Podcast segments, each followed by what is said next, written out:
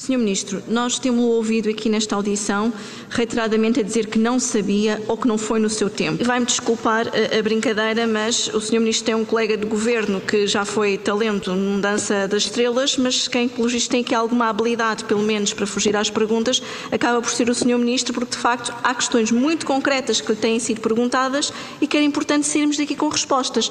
Mas vou facilitar-lhe a vida e vou-lhe dar pelo menos duas datas.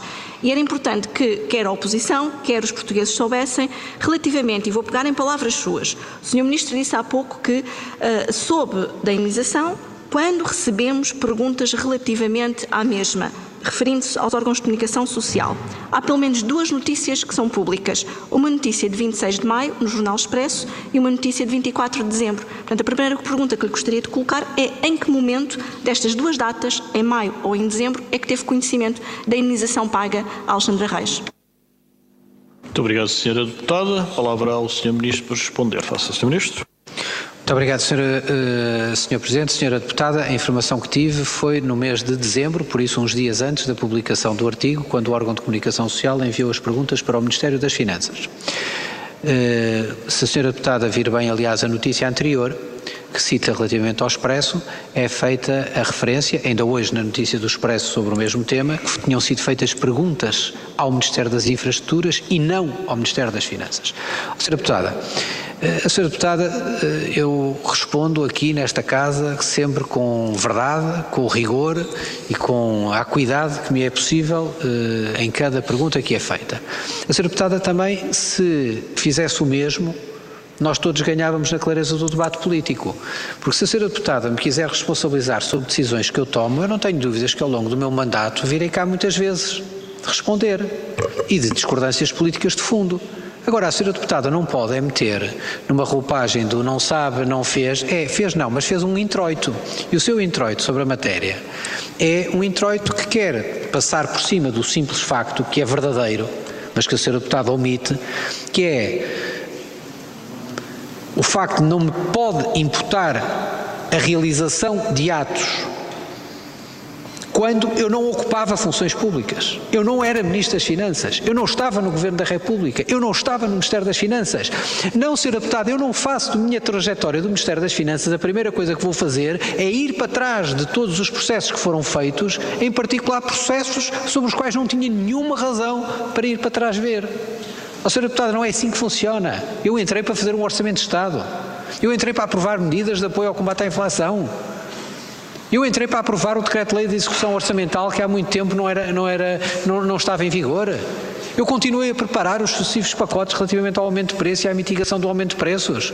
Nós começamos a preparar o outro Orçamento de Estado. O novo decreto-lei de execução orçamental que foi aprovado ontem, este foi o nosso trabalho, foi olhar para a frente. A nomeação de todas as entidades reguladoras, dos lugares que estavam em falta já há muito tempo nas várias entidades reguladoras e estabilizar o funcionamento do sistema regulador em Portugal. Foi isso que nós fizemos relativamente ao Ministério. E por isso a senhora deputada quer criar uma ficção que era, eh, a posteriori, sabíamos tudo. Não, senhora deputada, não se sabia. Havia coisas que eu não sabia. Se soubesse, obviamente não tinha feito o convite. Mas eu, às vezes, à procura de, de uma tentativa de procurar uma, uma. Já nem sei bem o quê, talvez o ataque fácil, a crítica fácil, às vezes falta uh, o bom senso. O bom senso era pura e simplesmente, se alguém soubesse de algum problema antes, não tinha sido feito o convite. Não tinha essa informação. Tive essa informação em dezembro. E a partir daí, peço desculpa, agi com responsabilidade, com ação, com rapidez, na avaliação da situação, no pedido de demissão à Senhora Secretária de Estado e também no envio à Inspeção-Geral de Finanças e à CMVM, em conjunto com o Ministério das Infraestruturas, com uh, o pedido de que procedessem à avaliação da legalidade de todo o processo. Fiz exatamente o que competia fazer. Muito obrigado, Sr. Ministro. A palavra à Sra. Deputada Inês Sousa Real, sendo certo que o Sr. Ministro não disporá de tempo para responder, pelo menos aí nesta ronda ainda. Sra. Deputada Fassora, a palavra é sua. Muito obrigada, Sr. Presidente. Uh, Sr. Ministro, o Sr. Ministro escusa de se exaltar porque exaltados devem estar os portugueses. Estamos a falar de meio milhão de euros em anos de muitos sacrifícios uh, que têm sido pedidos uh, aos portugueses, quer depois de uma pandemia, quer depois de uma guerra e, portanto, exaltados devemos estar todos nós perante este insulto àquilo que é a gestão dos dinheiros públicos. E o Sr. Ministro já aqui disse de forma muito clara também que sabia uh, uh, as razões da saída de Alexandra Reis da TAP uh, e, portanto, se conhecia as razões de saída, como é que não conhece porque é que não, como saiu e porque é que não cuidou de perguntar como saiu? Ou seja, não lhe passou uh, pela cabeça perguntar, é que das duas uma, ou o Sr. Ministro aqui assume, olha, errei, não perguntei, não me ocorreu. Ou então fugir às perguntas ou ficar muito ofendido porque estamos aqui num escrutínio público de dinheiros públicos que são de todos nós e que saem do bolso de todos nós, de facto, vai-me desculpar, é um mau serviço que presta a si próprio enquanto Ministro das Finanças, enquanto membro do Governo que tem maioria absoluta e que tem a oportunidade única de mudar as circunstâncias em que estamos a viver no nosso país. Depois há aqui perguntas também que ficam por esclarecer, nomeadamente, para além do facto de ter assumido já que, as divergências foram por incompatibilidades e isto não é uma causa uh, que pudesse levar à indenização. Portanto, há aqui questões de legalidade do contrato que importa conhecer. Ainda não nos foi dito em momento algum que sim, que estarão disponíveis para fazer chegar à Assembleia da República o contrato e com toda a transparência dar a conhecer as cláusulas contratuais, mas também uh, uh, não só a carta de rescisão e os termos em que saiu efetivamente Alexandra Reis. Por outro lado, também, e pese embora o Sr. Ministro já tenha escutado o seu tempo, Falou há pouco no Estatuto do Gestor Público uh, e nas lacunas que o mesmo persiste. Aquilo que é importante que toda a gente perceba lá em casa é que os membros do Conselho de Administração, uh, nomeadamente a própria CEO da TAP, têm a possibilidade de sair com mais indenizações no bolso quando o dia em que sair o relatório uh, da própria Inspeção Geral das Finanças, porque certamente que irão sair daqui e ser sacadas mais responsabilidades. Porque este caso claramente não vai ficar por aqui.